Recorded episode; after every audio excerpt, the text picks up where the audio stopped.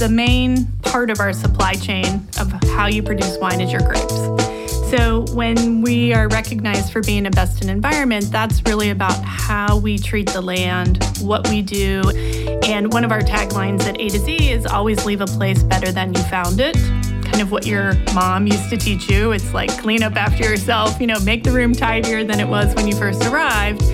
And we try to do that in a holistic view of farming.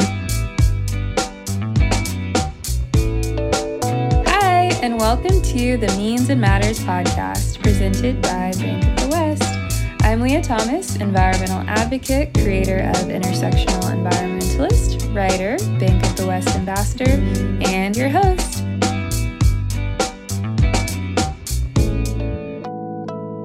My guest today is Amy Prosenjak, CEO of A to Z Wineworks, located in the Willamette Valley of Oregon. Working with more than 100 vineyards across the state, A to Z uses biodynamic or organic principles to farm all of their owned or long leased vineyards.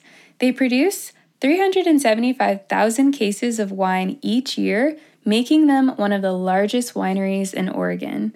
In 2014, A to Z became the first B Corp certified winery in the world. Seven years later, they are still only one of about 30 wineries worldwide that have undergone the rigorous certification process. As someone who lives in California, I get that wine is a big business. Here, there are over 630,000 acres devoted to growing grapes that generate 43 billion, billion, yes, billion with a B, dollars worth of retail value in the United States. So I was really interested in a business that is holding themselves to a higher certifiable standard. When A to Z makes a business choice, they don't just consider their bottom line. They have to consider the impact of their decisions on the environment, their workers, and their community. I really enjoyed talking with Amy for her down to earth approach to managing a business that, at its root, is farming and has to deal with unpredictable things like weather, and how they are striving to find ways to do business that lessens the environmental impact.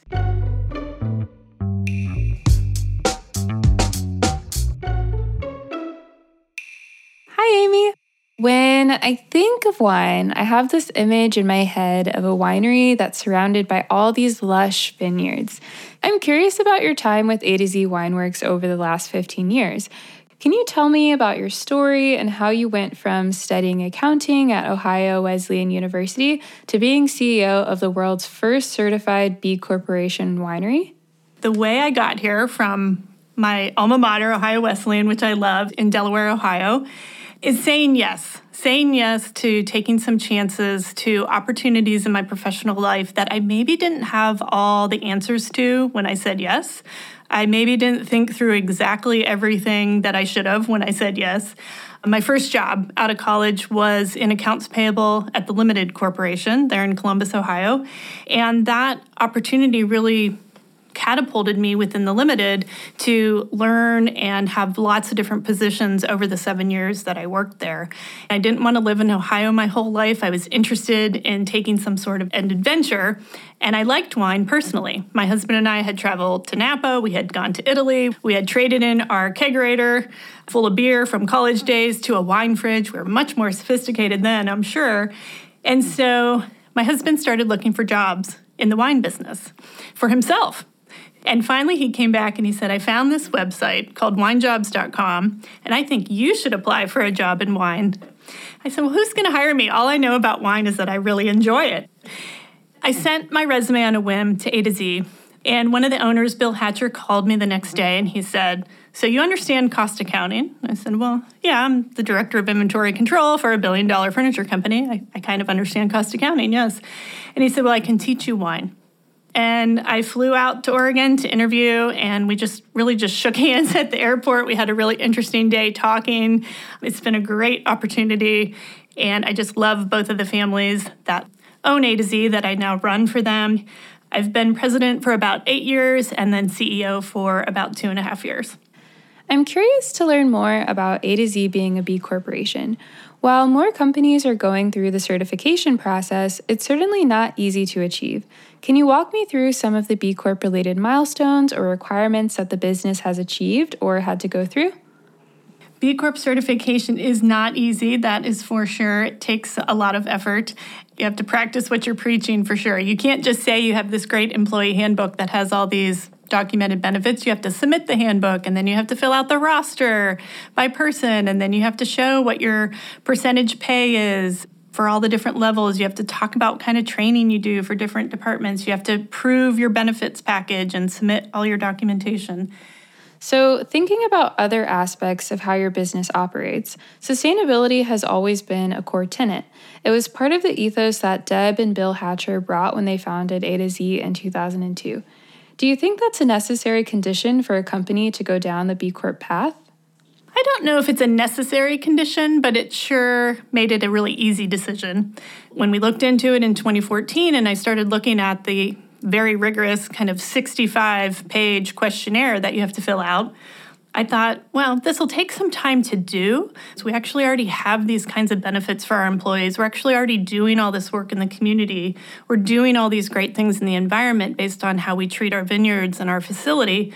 So, it just was a matter of work to get certified. And once we did, it was fun to kind of wave that flag to other wineries and say, come and join us it's a third party stamp of approval on your business practices and it's a nice way to be able to talk about it in a situation like this rather than just bragging about ourselves of like oh we have this great vacation or volunteer time off policy. You can talk about it in the framework of b corp and it's a real thing because you have to change your legal language with all of your stakeholders and your stockholders through your company. You have to change your language of your operating agreement.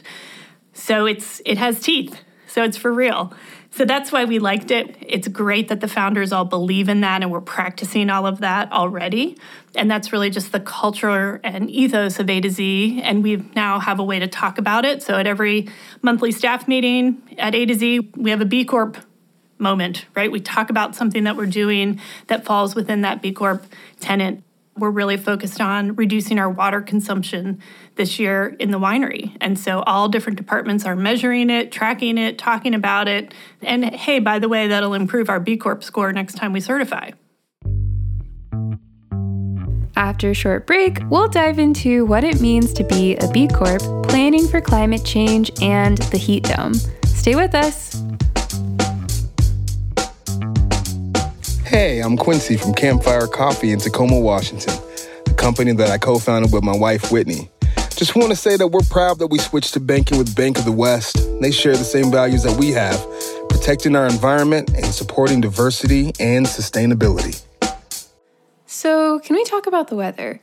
115 degrees this summer in Oregon's Willamette Valley. As someone who cares for our planet and lives there, what do temperatures like this mean to you? There's a lot of answers to that question. I mean, as far as the actual week where it was 115 degrees, it was an interesting time for that to happen for the grapes because we still had a lot of leaf protection. And all of our sites seem to have fared pretty well during that time. You know, if that heat comes back at that rate right at harvest time, we could have different sorts of problems that come up then because at that point you've probably done a lot of leaf thinning and pulling. If that heat comes back at that time, we could have something else happen. If we have hail at that time, if we have rain, if we have, you know, any sort of those weather events can affect the grapes different ways. It's one of the reasons we have viticulturalists on staff at A to Z and their job is to constantly be traveling throughout the state, visiting all of our vineyard sites, and working with our growers to protect the grapes so that we can make the best quality wine. I mean, our main concern is, of course, for the people that are affected by all of this, that are working in these or have to work in these conditions, and then, of course, for the grapes. So there's a lot to think about with the weather, for sure, when you are a farmer, and that's what we are. Absolutely. And what are some of the steps that A to Z Wineworks is taking in the face of a changing climate? Is there anything that you all are actively preparing for or developing some sort of strategy to be able to tackle? We are. We're trying to think of things from all sorts of angles. We have a deposit down on an electric tractor that is supposed to come in next year. We are doing things like considering harvesting, and we do do this. We harvest at nighttime. So for the vineyards that we mechanically harvest fruit, we run those machines, you know, at two in the morning when it's the coolest. It's better for the grapes, it's better for the people. These big tractors have big headlights. We are trying to make sure that we have break rooms and improve all the conditions for those that do have to work outside. And last year, when we had fires in the whole state of Oregon, including the Willamette Valley, we stopped processing during harvest for a few days, which is almost unheard of. The air quality was too dangerous for our folks to be outside. So, yes, lots of things to consider and work on, both in the right now and towards the future.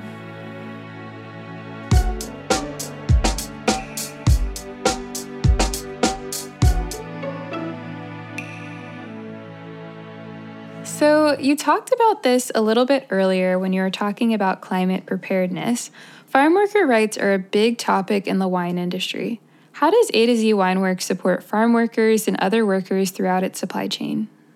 We do a couple different things. Not only do we support our small team of a vineyard crew that works directly for A to Z for some of the properties that we own and operate, we also support a couple of different organizations. There's one that's kind of near and dear to my heart, which is Virginia Garcia Memorial Foundation.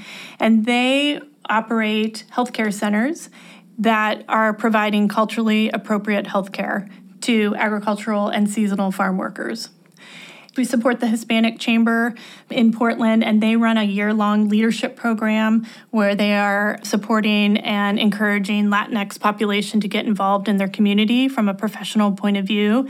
We support CASA, which is the Know Your Rights campaign group here in Oregon. I mean, when a new employee joins A to Z, they get a little card that goes in your wallet that reminds them what your rights are in the state here in Oregon and what you have to say or what you don't have to say. And it's pretty important to us to support all the different initiatives. It's where we put a lot of our time, money, and effort towards supporting these causes. I'm wondering if you think that being a B corporation gives you an advantage for retaining employees or forging new relationships with other businesses? I, I, definitely think it's a way to attract talent and retain talent, which is a really important thing to do. I think it's a way to separate ourselves when you look at a wine shelf. And I think it's a way for consumers that care about such things to have a way to categorize things. I mean, when we first became a B Corp, New Seasons here in Oregon is a local grocery or regional grocery chain that's also a B Corp.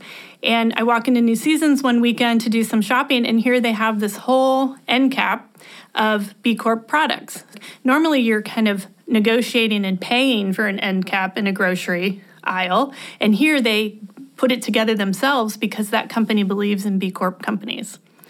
We've done some like minded promos with another winery called Fetzer that's also a B Corp, and that's okay. There's room for all of us from a competitive point of view. Let the consumer decide what wine they, they like better. So I think that collaboration with B Corps and Fellow B Corps is a really cool collaborative group to be a part of.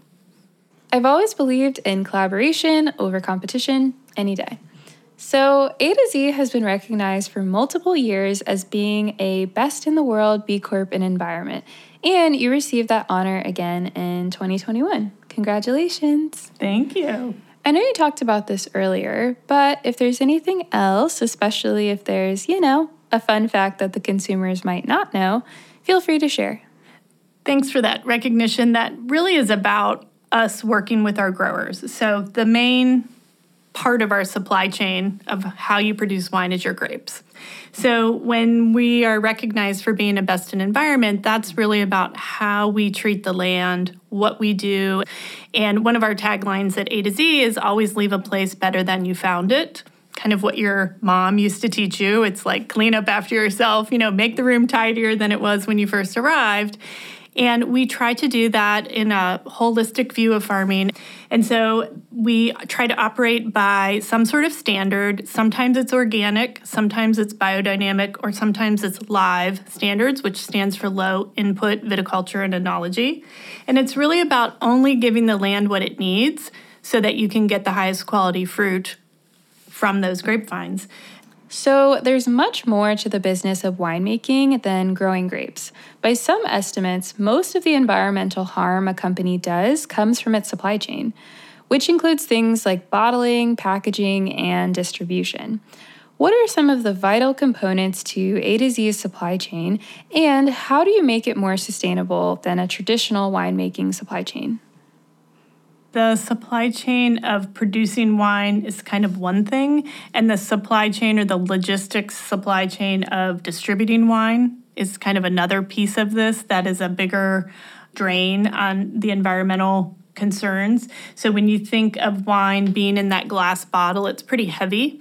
So you get a case of that with 12 bottles, and then you get a pallet of that, which is 56 cases, and then you fill up a big semi truck of all of this wine to distribute across the country. It's pretty heavy. And so that distribution model is something that we haven't cracked the code on yet of how to do a better job. We're doing things like buying wind power credits to try to offset some of this effect that we're having on the environment, but we haven't figured out a different way yet to distribute this. You know, it's this hundreds of years old tradition of having wine in glass bottles. And so, although lots of alternative packaging options have been introduced into the marketplace, they're all at very relatively small scale. And so, we're testing some of those alternative packaging as well. But I don't have an answer for that yet. That's definitely something that's on our mind of how we can do better in the supply chain. We're doing lots of things, as I mentioned, in the vineyard. I mean, we have things like sprayers that recycle 90% of the spray so that it doesn't get wasted and that it gets recycled back into the component of what's getting sprayed on the next row we are trying to do different things for sure in the winery where we're trying to be more efficient. One of our latest buildings we kind of built into the hillside so that we can not only use gravity flow and moving wine from different buildings underground so that it can get to the lower level where the bottling happens. You know, it also helps with some kind of traditional heating and cooling by being in the part of a hillside. So we're trying to do lots of those things. You know, one of my favorite taglines, which is a B Corp tagline, is measure what matters. And if you don't measure the types of things that you're doing, it's really hard to improve them. So we try to set goals around that both in the vineyard and at the winery. And we need to do more work on that within our logistics supply chain to make sure that we're getting the healthiest and highest quality fruit, but also that we're having the least effect on the environment as we go. And on the supplier front, how do you help your suppliers meet your standards? I think it's really about relationships. It's really, it comes down to people. It has to come down to the relationships, how you communicate. As far as supply chain, I mean, how glass is made um, isn't particularly environmentally friendly depending on the age of the glass plant. I've seen all these glass plants here in the US that are over 100 years old. And we had made the choice several years ago to actually start buying our glass bottles for A to Z from Asia. So my colleague and I had the chance to go to China to see this glass plant. It was very environmentally friendly, wonderfully run, and lots of robotic equipment. The way their smokestack works off of their furnaces is that it's all tied to different standards of air quality. And when they hit the level that's not considered environmentally friendly, it shuts down automatically. And so the things that they've been able to do through technology really offset the kinds of things that were happening here in the plants that I had visited in the US. But really, that solution and the comfort that A to Z has from buying from that company was because our glass agent was willing to have that relationship with us, and we both invested time and money to make that trip to the plant. Wow, there's so many things that I hadn't thought about in running a business. What advice do you have for others that are trying to create a sustainable business? To just get started, right? I mean, to really try to capture what you're already doing well and then just start making a list of the types of things that you can improve. It can start small and then can grow from there. Before I let you go, this is the best and funnest part. I want to do my lightning round. Are you ready? I'm ready. These are hard for me. So, what advice would you give to your younger self? Advice to my younger self I'd say quality over quantity. I mean, that probably goes for wine, I don't know, books, friends, quality over quantity. What's one thing that you do to take care of yourself? The main thing I do probably is read. I do that to recharge, I do it to learn. I do it to fall asleep, tune out the world. Good idea. Read. What's the best advice that you've ever received from a mentor? Know your value. It's okay to say no to things. It, it has to be right. So know your value. What's a book currently on your nightstand table or your favorite go to book? I just have to pick one. Is that what you're telling me? I don't know if I can pick one book. Maybe like two. Well, I don't know if it's my favorite, but our leadership group actually read this book called Anti Fragile in 2019, which is about how complex, interdependent globalization of things hits you and you don't expect it. Could be a big consequential event. Hello, COVID. So I've been referring back to that book a lot throughout these last kind of 15, 17 months. So I'll say anti fragile. And what's a gadget or device that you can't live without? I would say probably self checkout. I'm a fan of the self checkout at the library, at the grocery store, and even if they have Apple Pay, even better. You don't have to get your wallet out. You just pass your phone by. So I'll say self checkout. I completely agree. I don't know if it's my anxiety or what, but the self checkout is like amazing. You're, you're just in control, I guess. If it goes well, yay for you. If it, if it goes terribly and you you know you spill the veggie tray at the self checkout, it's your own problem. it's probably like a type A personality that I have. Absolutely. Thank you so much for taking the time to speak with me today. I really appreciate our conversation and learning about the world of wine. There's so much that I want to know, and you've definitely given me an excuse to check out the wineries not too far from me in California, and hopefully I'll make it up to Oregon at some point. But thank you so much. Thank you for joining us today. Thanks, Leah. To find out more about Amy and the other women that we're profiling on our show, visit meansandmatters.com slash podcast. Special thanks to Hallowed Halls in Portland, Oregon for providing the recording space. Means and Matters is presented by Bank of the West. It is a production of Duct Tape and Beer and Backbone Media in collaboration with me, Leah Thomas. From Bank of the West, Leslie Nuccio, Lily Ruiz, and Jim Cole are executive producers. From Duct Tape and Beer, Becca Cahall is the executive producer, Elizabeth Nakano is the senior producer, Anya Miller Berg and Fitz Cahall are consulting producers, editing and mixing by Jacob Bain, original composition by Brendan O'Connell, transcriptions by Anai Miller Yazid. From Backbone Media, Mercedes Brown and Becca Holland are producers. Thanks for listening.